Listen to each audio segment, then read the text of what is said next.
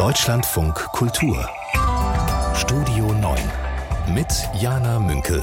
Zu Gast ist ein Jurist, der vor seiner Karriere als Journalist und Buchautor in Anwaltskanzleien gearbeitet hat, unter anderem auch am Internationalen Strafgerichtshof für das ehemalige Jugoslawien tätig war. Und er ist für seine journalistische Arbeit mehrfach ausgezeichnet worden. Ich sage herzlich willkommen, Ronen Steinke. Vielen Dank für die Einladung, liebe Frau Münkel. Hallo.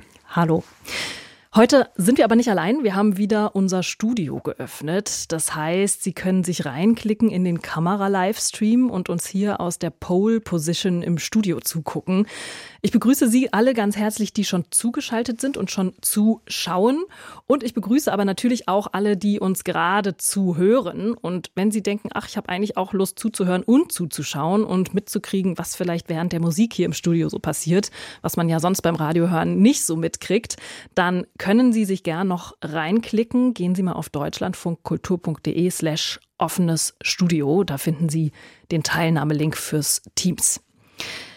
Forschende aus Dänemark haben herausgefunden, dass der menschliche Kuss schon viel länger eine Rolle spielt als bislang gedacht. Auf Tonplatten von so etwa 2500 vor Christus äh, haben die Forschenden gefunden, dass da küssende Menschen abgebildet sind. Jetzt ist mein erster Kuss noch nicht mehr als 4000 Jahre her, der war im Jahr 2006. Können Sie sich noch dran erinnern, Herr Steinke? Ja, als Jurist würde ich sagen, ich habe das Recht zu schweigen. Äh, davon mache ich Gebrauch. Aber was ich total spannend finde, wenn man so mehrere tausend Jahre zurückgeht und dann so auch in evolutionären ähm, Größenordnungen nachdenkt, ein Kuss ist ja eigentlich hygienetechnisch eine Katastrophe. Also schlimmer geht es ja eigentlich gar nicht, wenn man an das Austauschen von Bazillen denkt. Und gleichzeitig ist es ja bewiesen, dass es gesundheitsförderlich ist. Also es stärkt die Abwehrkräfte, es stärkt die Gesundheit und ist insofern auch ein ja, evolutionärer Vorteil. Ich versuche mich jetzt äh, bei meinem nächsten Kuss auf mein Immunsystem zu konzentrieren, nach dem, was Sie gesagt haben. Nicht, dass man dann mit den Gedanken Achterbahn spielt. Ich hatte auch unser Publikum nach ersten Kusserfahrungen gefragt und ich merke, die machen genau wie Sie auch das Recht vom Gebrauch, nee, Gebrauch vom Recht zu schweigen. Ich habe hier bislang noch keine Anekdoten im Chat gefunden. Ah doch, hier ist jemand, der was geschrieben hat. Äh, ein Gast schreibt, mit 14 in der Kirchendisco. Das klingt doch schön. Schön. Mit diesem schönen Kuss. Oh, da sind noch mehr. Die muss ich jetzt auch noch zitieren. Das, das äh, lasse ich mir nicht entgehen. Ein Gast schreibt, ich denke, das war im Kindergarten, aber noch ohne Zunge. So viel dazu. Ich freue mich sehr, mit Ihnen jetzt in die politischen Themen des Tages einzusteigen. Ich meine, obwohl, auch mit Küssen kann man Politik machen, haben wir ja gelernt aus der Geschichte. Wir schauen mal, was heute so passiert. Herr Brezhnev, oder wie? Genau. Wir sortieren heute gemeinsam die Themen, die dieser Donnerstag nachrichtlich bereithält. Und ich freue mich, dass Sie zuhören und zuschauen. Ronen Steinke ist mein Gast heute. Er ist Jurist, Journalist und Autor und wir werfen heute gemeinsam einen Blick auf die Themen, die dieser Tag bereithält.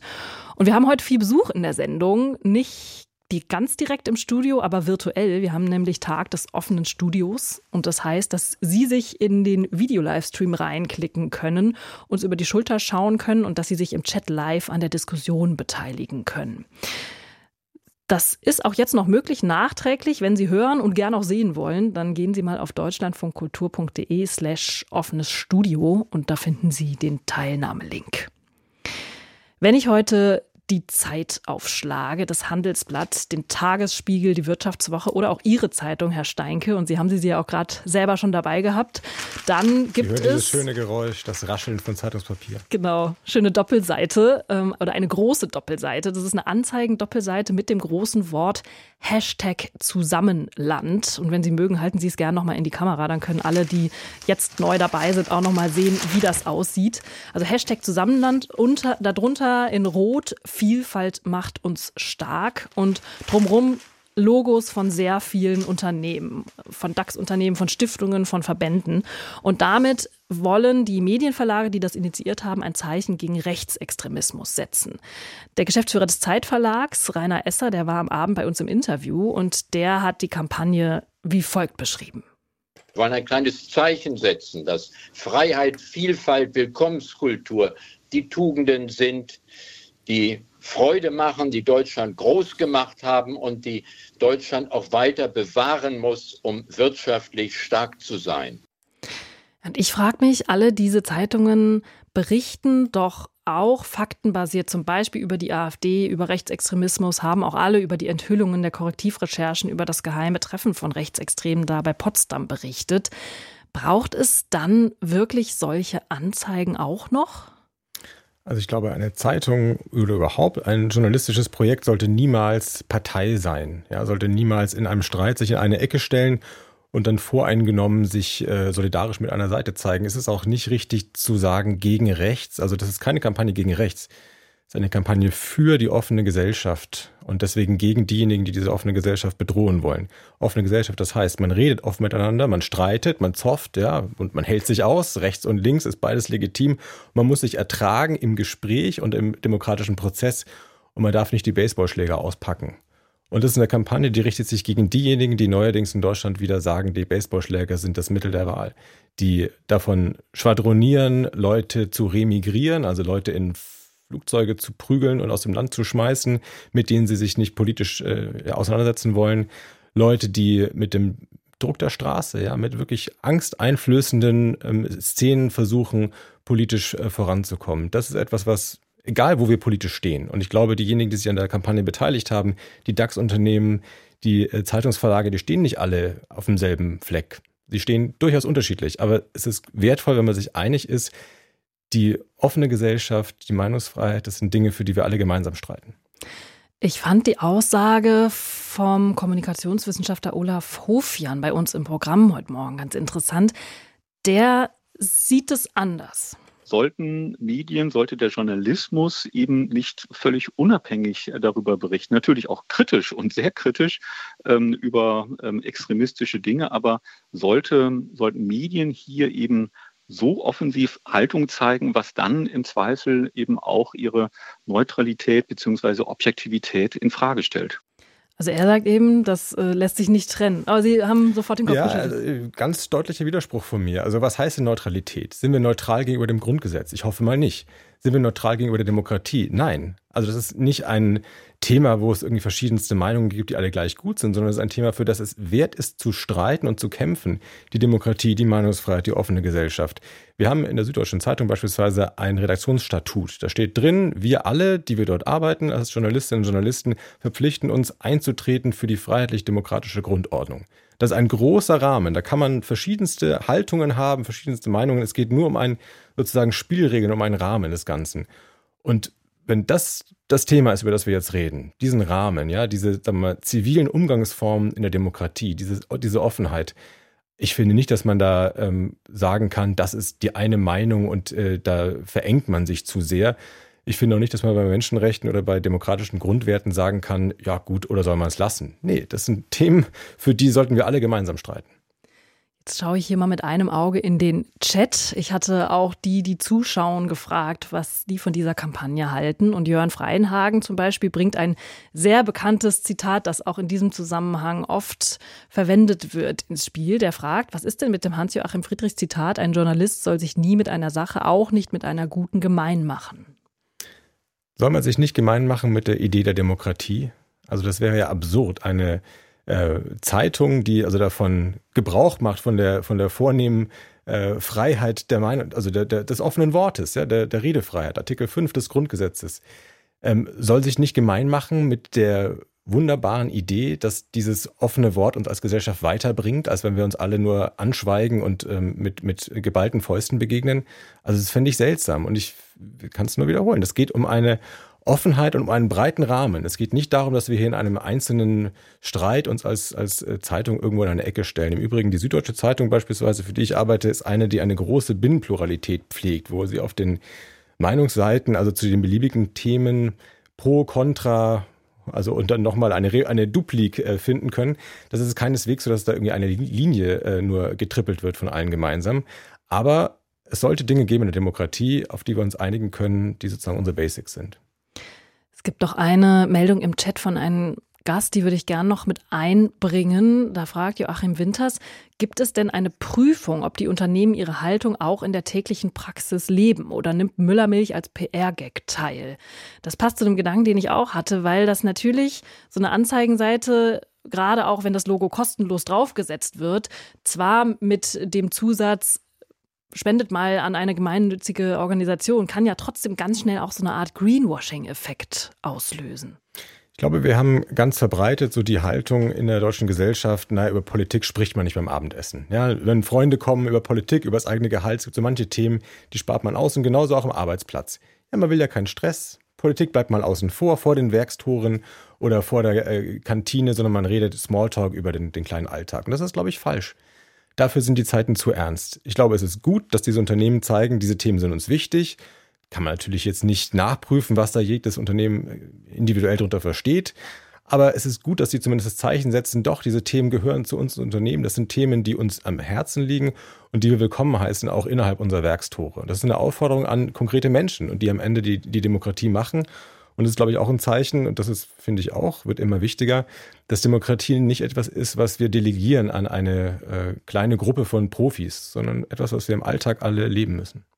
Ronen Steinke von der Süddeutschen Zeitung hier bei uns im Deutschlandfunk Kultur. Und wir haben mit ihm und mit Ihnen, liebe Hörerinnen und Hörer, die Sie sich im Chat beteiligen können, über die Kampagne gesprochen, die heute startet, unter anderem in der Süddeutschen Zeitung, aber auch in anderen Zeitungen und auch im öffentlichen Raum ist sie ab heute zu sehen. Hashtag Zusammenland. Vielen Dank bis hierhin. Ronen Steinke von der Süddeutschen Zeitung ist mein Gast und wir schauen gemeinsam auf die Themen, die diesen Tag nachrichtlich prägen. Und wir haben heute unser Studio geöffnet. Das bedeutet, Sie können sich zuschalten per Kamera-Livestream und Sie können im Chat live mitdiskutieren. Wenn Sie das gerne noch machen möchten, dann klicken Sie mal auf deutschlandfunkkultur.de slash offenes Studio und schon sind Sie drin bei uns im Video-Livestream und im Teams-Chat. Die Grünen, die sehen sich ja gerade ganz schön dollen Anfeindungen gegenüber, bei denen es nicht bei verbalen Anfeindungen bleibt. Die haben gestern ihren politischen Aschermittwoch in Biberach in Baden-Württemberg kurzfristig absagen müssen, weil dort eine Demonstration aus dem Ruder gelaufen war. Unter anderem waren da Landwirte am Start und äh, es war so, dass die Sicherheit nicht mehr gewährleistet werden konnte. Am Abend gab es dann noch einen Vorfall. Die Grünen-Vorsitzende Ricarda Lang, die ist in Schorndorf, auch in Baden-Württemberg, beschimpft worden, an der Abreise gehindert worden. Ronen Steinke, mich erinnert das an Robert Habeck, der Anfang Januar daran gehindert wurde, eine Fähre zu verlassen, weil wirklich eine aggressive Menge diese Fähre stürmen wollte. Die Fähre hat dann wieder abgelegt. Wie geht's Ihnen da?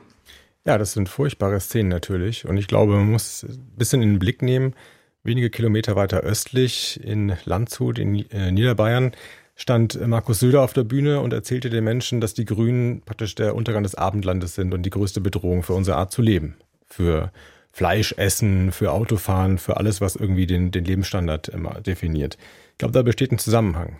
Ich glaube, wenn wir uns angucken, die politische Landschaft so polarisiert, wie sie derzeit ist, zwischen auf der einen Seite ja, den Grünen als der Partei der Zumutungen. Das ist ja so, ja. Das sind diejenigen, die am meisten dafür sich einsetzen, dass die Gesellschaft sich verändern muss.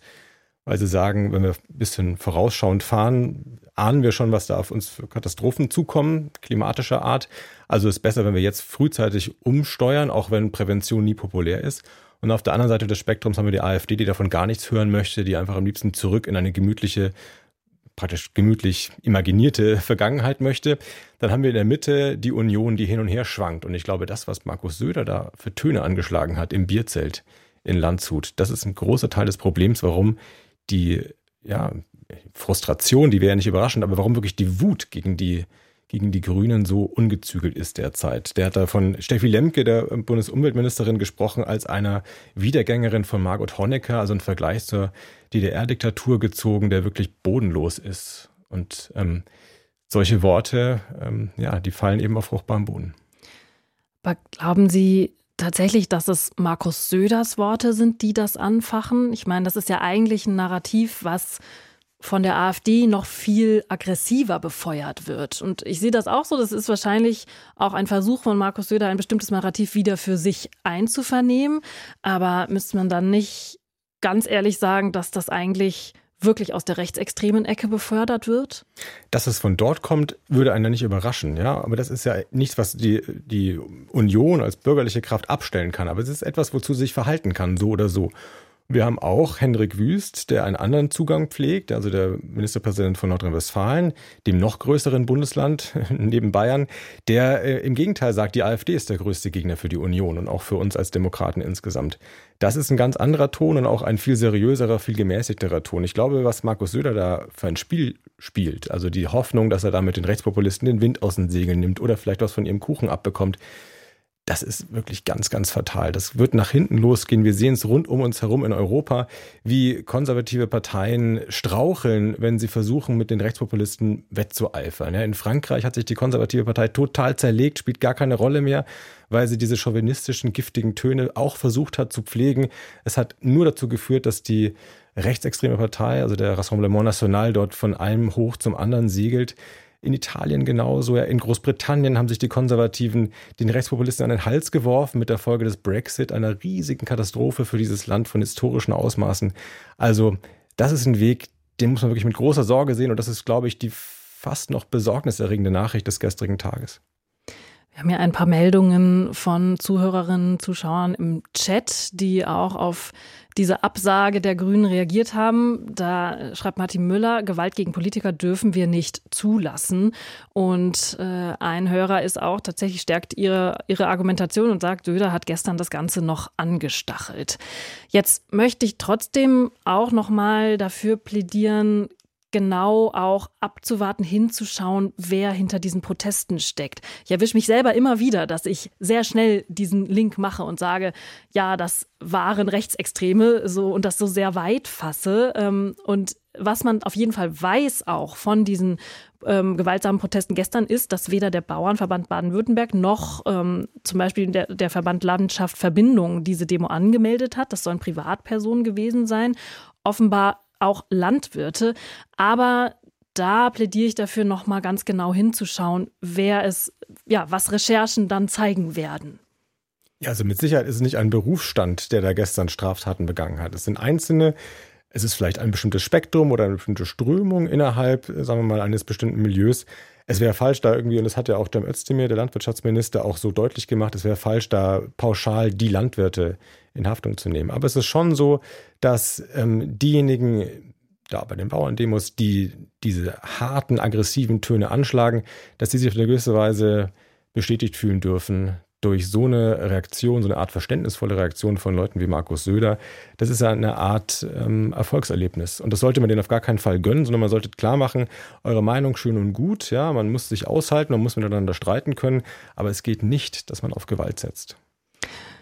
Wir hatten die, oder im Deutschlandfunk war die äh, Politikwissenschaftlerin Ursula Münch zu Gast und die hat auch noch mal das Bild geweitet wirklich auf die Frage nach einem demokratischen Diskurs hier in Deutschland. Da wissen anscheinend ein paar nicht mehr zu unterscheiden, was ist zulässige Meinungsäußerung, was ist zulässiger Protest und wo geht es tatsächlich zu weit, weil man denjenigen, gegen die man ist, das wegnimmt, was man ja selbst für sich in Anspruch nimmt, nämlich reden zu dürfen, gehört zu werden. Also das ist tatsächlich eine Form der Radikalisierung, die ich jetzt wie gesagt nicht der Mehrheit der Protestierenden bei den Landwirten zuschreibe, aber da ist eine kleine Minderheit, eine radikale Spirale, die sich da offensichtlich anheizen und aufpeitschen lässt und die auch vor Gewalt nicht zurückschreckt.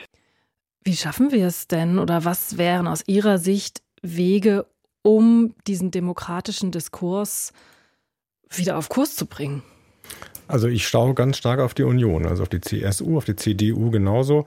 Dort, wo es der Union gelingt, einen seriösen eigenen Weg zu äh, vorzuleben. Ja, Schleswig-Holstein beispielsweise, Daniel Günther, nicht über die Stöckchen, über die Provokationen zu springen, die die AfD einem irgendwie unter die Nase reibt, nicht zu versuchen, bei deren dreckigen Spiel noch irgendwie mitzuschwimmen und eine Rolle zu spielen.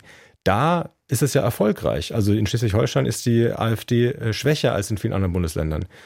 Und da, wo Unionspolitiker, Politikerinnen meinen, sich auf ein Spiel einzulassen und da irgendwas davon gewinnen zu können, wenn sie da in denselben Ton ein, äh, einstimmen. Ich kann nur davor warnen, wirklich. In den USA sehen wir, wo das hinführen kann. Und das ist kein gutes Szenario für eine Demokratie. Ronen Steinke hier bei uns im Deutschlandfunk Kultur. Vielen Dank. Ronen Steinke ist Jurist, Autor und Journalist bei der Süddeutschen Zeitung und er ist heute hier mein Gast, um auf die Themen dieses Tages zu blicken. Und ich freue mich, dass wir nicht allein sind. Hier ist nämlich gerade die Tür aufgegangen. Ähm, bei uns sind einerseits viele Gäste virtuell zugeschaltet. Äh, wir haben nämlich das offene Studio mit Kamera, Livestream und Chat. Und genau, es ist Zeit, hier noch einen neuen Gast zu begrüßen. Hier ist gerade Ronen Steinkes Überraschungsgast reingekommen. Und Moment, ich muss Ihnen mal kurz das Mikro hier anmachen. Ähm, ich sage herzlich willkommen an Nora Markert. Hallo, vielen Dank, dass ich da sein kann. Ja, sehr gerne. Vielen Dank, Herr Steinke, dass Sie einen Überraschungsgast, dass Sie Nora Markert mitgebracht haben. Ich gebe es ganz ehrlich zu, ich habe keine Ahnung, wer Sie sind. Allerhöchste Zeit, Frau Münkel, allerhöchste Zeit. Also, wir leben in einer Zeit, Morgen fängt die Münchner Sicherheitskonferenz an, wo über Krieg leider sehr viel zu sprechen ist. Ja, mächtige Männer machen grausame Dinge und interessieren sich wenig dafür, was eigentlich das Völkerrecht und was eigentlich die Menschenrechte ihnen gebieten würden. Nora Markert ist Professorin für Völkerrecht, für Menschenrechte an der Universität in Münster und ist jemand, der mir die Hoffnung gibt, dass es doch noch äh, wert ist, an diesen Themen festzuhalten und dass man doch auch ähm, mit dieser Brille auf die Konflikte der Welt blicken kann. Für mich ist sie eine ganz wichtige Gesprächspartnerin bei all diesen Themen und ich glaube, es passt sehr gut, dass wir heute zusammen sprechen. Was ist denn das Thema, das Ihnen in diesen Tagen eben, Sie haben es gesagt, einen Tag vor Beginn der Münchner Sicherheitskonferenz ganz besonders auf den Nägeln brennt. Weil wir haben ja multiple Krisen, wir haben eine Weltlage, bei der man wahrscheinlich äh, ungefähr zehn Sachen jetzt besprechen könnte. Aber was ist das, was Sie beschäftigt, Frau Markert? Also ich glaube, auf eine Sache kann ich das auch nicht beschränken, weil genau das, was Sie ansprechen, nämlich diese multiplen Krisen, die sind, glaube ich, genau das Thema im Moment. Ähm, dass das Völkerrecht immer wieder gebrochen wird, das ist, gehört zum Alltag, leider, muss man sagen. Ähm, solange sich die Staaten dafür noch irgendwie rechtfertigen, bleiben sie noch so ein bisschen in der Sprache des Rechts, bleiben sie noch am Tisch sitzen. Und das ist, glaube ich, das Wichtige am Völkerrecht, dass es so eine gemeinsame Sprache schafft, in der man über Konflikte sprechen kann, dass es auch Entscheidungsforen gibt, zum Beispiel den Internationalen Gerichtshof, wo auch mal Sachen für illegal erklärt werden. Und selbst wenn die Staaten dann entscheiden, sie halten sich nicht dran, weil sie so mächtig sind, dass sie sich leisten können, selbst dann hat es eine ganz, ganz wichtige Funktion auch im Diskurs über politische Konflikte und so weiter. Aber es brennt an allen Ecken und Enden. Es, wir lesen täglich von schrecklichen Menschenrechtsverletzungen, Kriegsverbrechen, ähm, von der Klimakrise, die auch natürlich äh, Gegenstand des Völkerrechts ist. Ähm, das heißt, vor allem geht es, glaube ich, im Moment daran, darum, diesen Glauben an die Kraft des Völkerrechts nicht zu verlieren. Das ist, glaube ich, wichtig. Da kommen ja Sie auch ganz oft ins Spiel, Herr Steinke. Wenn ich Ihre Artikel lese, dann habe ich das Gefühl, Sie schaffen das total oft, wirklich diese juristischen Formulierungen, ähm, durch die sich Menschen, die jetzt nicht Jura studiert haben oder so, nur schwer auch durchwühlen können, in so gute, verständliche Argumentationen zu packen. Ist da das Zusammenspiel zwischen Wissenschaft und Medien oder eben auch juristisch sachverständigen JournalistInnen ja, das wichtiger ist, denn je. Das ist sehr nett. Ähm, man muss sich ja klar machen, ähm, Nora Markert als Professorin hat ja auch vor sich Menschen sitzen, die keine voll ausgebildeten Juristinnen und Juristen sind, sondern die 18, 19 sind und mit großer Neugier auf die Welt blicken. Und ich glaube, dass wir da oft ähm, ganz nah beieinander sind, auch in unseren äh, methodischen Herausforderungen. Ja, Sachen auf den Punkt bringen, Sachen irgendwie griffig machen. Ich glaube, das ist ein ganz großer Dienst jetzt im Hörsaal, in der Zeitung, aber auch insgesamt an der Demokratie, am Diskurs, zu sagen, diese Themen gehören uns allen. Ja, dieses Recht ist nicht eine Sache für Expertinnen und Experten, ist etwas, was besser wird, wenn mehr Menschen mitdiskutieren. Und das sozusagen sprachlich zu öffnen. Also ich lerne da ehrlich gesagt eine ganze Menge von Nora Markert und ich darf es auch verraten. Wir haben in letzter Zeit viel miteinander zu tun gehabt, weil wir ein Buch gemeinsam geschrieben haben. Und ähm, dabei auch das Völkerrecht, aber auch andere Themen runterzubrechen für eine breite Leserschaft. Ich glaube, das hat einen Wert. Stimmt, Sie hatten das letzte Mal, als Sie in der Sendung zu Gast waren, beim Rausgehen erzählt, dass Sie gerade ein Buch schreiben für ja, eigentlich für noch nicht Jurastudierende. Mhm. Aber wenn ich es richtig in Erinnerung habe, ging es darum, tatsächlich eigentlich genau das, was wir gerade hatten, ne? Äh, Jura so verständlich runterzubrechen und damit auch Menschen zu motivieren, sich dem anzunehmen und äh, da eine Expertise aufzubauen, um dann eben auch zum Beispiel völkerrechtlich was reißen zu können, sage ich jetzt mal ganz platt. Was ist denn da ihr, eins Ihrer Argumente in dem Buch, was glaube ich, wenn ich es richtig weiß, im Frühling erscheint, oder? Ja, das ist jetzt gerade, geht es in Druck. Äh, das trägt den Titel Jura Not Alone. Und es geht. Ähm, Wortspiel. Wortspiel, natürlich geht äh, um zwölf Rechtsbereiche, in denen wir versuchen zu erklären, wie man mit dem Recht und manchmal auch gegen das Recht die Welt besser machen kann, weil das Recht ist ja nicht immer gerecht. Und das trifft natürlich auch zum Beispiel auf das Völkerrecht zu. Und ähm, wie man sich das irgendwie aneignen kann und es verstehen kann, das ist, finde ich, auch, jetzt eben ging es ja schon um die Demokratie, auch Teil einer offenen Gesellschaft, dass das Recht nicht einfach nur über die Menschen regiert, sondern dass sie, da, dass sie das mitgestalten in demokratischen Foren, aber auch durch politische Aktionen. Und dass sie es eben auch verstehen und sich dazu eine Meinung bilden können. Und das ist so ein bisschen ein Beitrag äh, jetzt in Zeiten der Politikverdrossenheit, ähm, vielleicht nochmal so einen neuen Blick auf die Sachen zu kriegen und auch Geschichten zu lesen von Leuten, die was geschafft haben, die vielleicht auch Mut machen und Lust machen. Also haben Sie Buch, da ein Beispiel? Ja, vielleicht, äh, um beim Völkerrecht zu bleiben. Also wir haben dem, dem, Buch den Untertitel gegeben, zwölf Ermutigungen, die Welt mit den Mitteln des Rechts zu verändern, weil das ja das Faszinierende am Recht ist. Recht ist einerseits etwas, mit dem Menschen beherrscht werden, ja, sehr oft sehr ungerecht unterdrückt werden, kann man auch sagen. Andererseits ist Recht aber auch genau das Instrument, mit dem man gegen eine Unterdrückung vorgehen kann, mit dem man sich von Herrschaft emanzipieren kann. Und ich glaube, da ist das Völkerrecht eigentlich ein sehr guter Bereich. Klar, Völkerrecht ist erstmal nur das Regelwerk, auf das sich Staatenlenker einigen konnten. Das ist also erstmal nicht automatisch im Interesse der Bevölkerungen. Aber es gibt auch die Menschenrechte, wo Nora Markert eine Expertin für ist, wo es darum geht, gegen die Mächtigen ein Instrument in der Hand zu haben und zu sagen, Meinungsfreiheit, Religionsfreiheit, Gleichheit der Geschlechter, das erstreiten wir uns international gegen die Mächtigen. Also ein Beispiel, was wir in dem Menschenrechte-Kapitel erzählen, ist das die Geschichte von Murat Kurnas äh, und dem seinem Kampf und dem seiner Mutter äh, gegen das quasi Verschwinden lassen in Guantanamo, die absolute Rechtlosigkeit. Und da ist beispielsweise das Völkerrecht, zu dem ja die Menschenrechte auch gehören, eine, sage ich mal, eine Artikulationsform, eine Möglichkeit zu sprechen auf Augenhöhe, wo man sagt, ich bin auch Subjekt von Rechten im Völkerrecht und ich spreche jetzt gegen dem Sta gegen dem, gegenüber dem Staat, ähm, indem ich eigene Rechte ähm, in Anspruch nehme. Und dieses sozusagen sich Rechte nehmen, auch Rechte verteidigen, das ist, glaube ich, immer wieder Thema. Und äh, auch zwischen Staaten natürlich, da verfolgen wir jetzt gerade die Verhandlungen vor dem Internationalen Gerichtshof ähm, zu der Frage, ähm, ob äh, die israelische Regierung Völkerrecht verletzt und äh, wenn ja, was und so weiter. Äh, das sind Dinge, die hochpolitisch sind immer und wo das Recht aber, sage ich mal, einen gewissen Rahmen schafft, in dem man darüber strukturiert sprechen kann und auch zu Ergebnissen kommen kann. Und man kann es auch ganz niedrigschwellig in die eigene Hand nehmen. Also wenn wir an die Klimakrise denken und an den enormen Frust und an die Angst, die viele, auch vor allem jüngere Menschen in Deutschland umtreiben, Vier Schülerinnen und Schüler von der Nordseeinsel Pellworm sind dann einfach vor Gericht gezogen und haben sich bis vor das Bundesverfassungsgericht geklagt und haben es dort geschafft, im Frühjahr 2021 war das, dass das höchste Gericht in Deutschland die Regierung verdonnert hat, ihre Klimaschutzziele ehrgeiziger zu machen. Das war ein juristischer Weg, den sie bestritten haben, ganz sozusagen abseits des Rampenlichts, während die ganze Welt geschaut hat auf Klimakleber, haben die einfach sozusagen brav die juristischen Mittel ausgeschöpft und siehe damit einem enormen Erfolg. Und das, ja, Jura not alone, das ist es ja gerade. Also du bist nicht allein, du kannst da eine Menge reißen. Man muss halt wissen, wie es geht. Und sich eben auch zusammenschließen. Ich sage ganz herzlichen Dank, Ronen Steinke und danke. Und jetzt mache ich hier meinen äh, Überraschungsgastzettel auf. Da steht es mit großen Lettern Danke an Frau Professor Nora Markert. Sie ist Völkerrechtlerin und hat mit Ronen Steinke ein Buch geschrieben. Wir haben es gehört, Jura Not Alone. Das erscheint im April. Und ich danke Ihnen, dass Sie hier unser Überraschungsgast waren.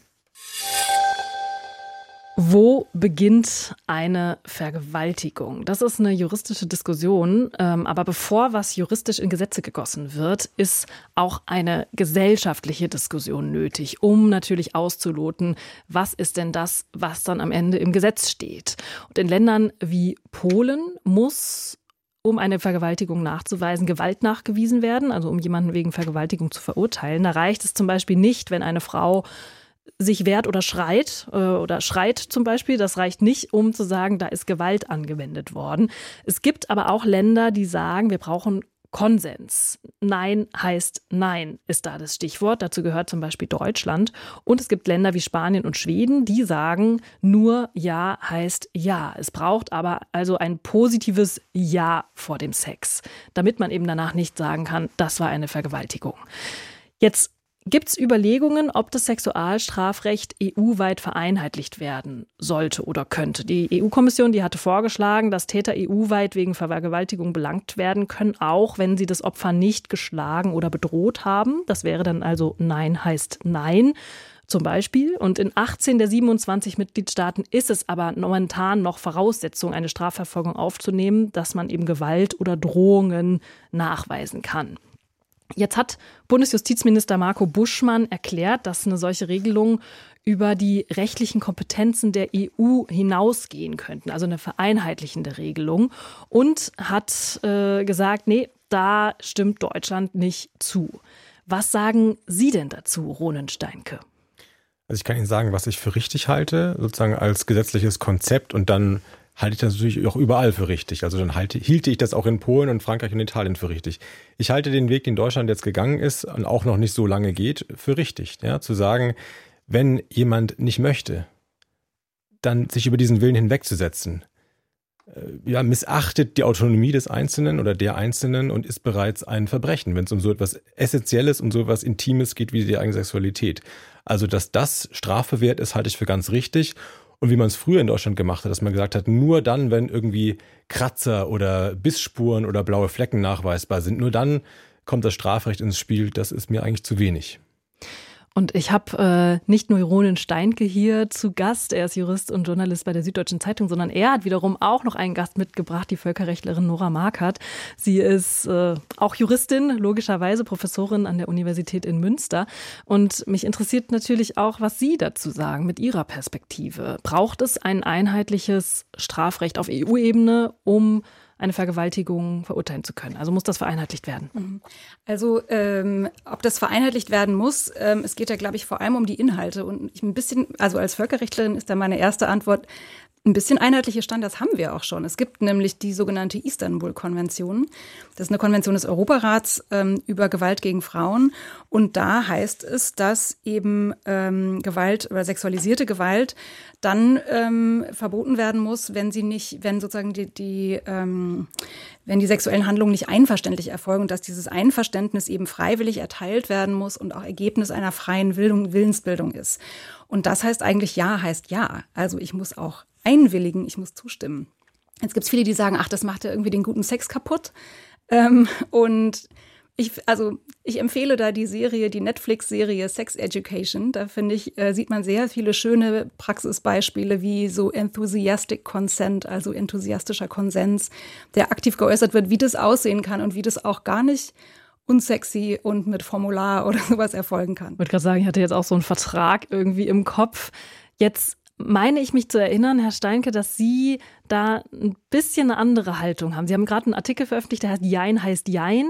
Da haben Sie, glaube ich, nicht so doll für dieses EU-einheitliche Ja heißt Ja argumentiert, oder? Ähm, ich habe ein bisschen Verständnis für die pragmatische Haltung von äh, dem Justizminister Buschmann, der nämlich sagt, wenn wir einmal anfangen, europaweit zu sagen, wir brauchen einen gemeinsamen Standard, dann ist es eine Frage der Zeit, bis Deutschland da mal in der Minderheitenposition ist. Und dann haben wir mal Ungarn und Polen und Italien alle gegen uns und die schreiben uns vor, zum Beispiel bei der Abtreibung, zum Beispiel bei der Vergewaltigung, deren Standards zu übernehmen. Also die Sorge, die ist mir schon einleuchtend. Und was ich aber viel spannender finde, also zum Inhalt und zu dem, was auch die, die Istanbul-Konvention uns äh, mitgibt, das ist ja leicht gesagt, es braucht Konsens. Das ist ja erstmal ein Satz, ich finde, ähm, also da kann man sich hoffentlich mit vielen drauf einigen. Ja, nur dann, wenn beide Partner, Partnerinnen da einer Meinung sind. Aber was heißt eigentlich Konsens? Wann ist ein Ja wirklich ein Ja? Ich glaube, wir sind uns alle einig, wenn jemand unter Tränen Ja sagt, nur weil er irgendwie oder sie Angst hat, dass sonst was ganz Furchtbares passiert, kann das nicht reichen. Dann kann das nicht schon ein Einverständnis sein, was auch vor Gericht hält. Aber es gibt ja ganz viele Situationen, wo man Ja sagt zu etwas, aber so ein bisschen halbherzig und so ein bisschen aus Sorge, zum Beispiel davor, dass man dann zurückgewiesen wird, wenn man nicht mitmacht, dass man sozial geächtet wird, wenn man nicht mitmacht. Also es gibt ganz viele subtil wirkende soziale Zwänge und Drucksituationen. Und ich glaube, die jetzt mal in den Blick zu nehmen, das ist eigentlich der große Wert dieser Nein heißt Nein, ähm, ja, dieses Paradigmenwechsels, dieses neuen Blickwinkels. Das ist, glaube ich, sehr, sehr wertvoll.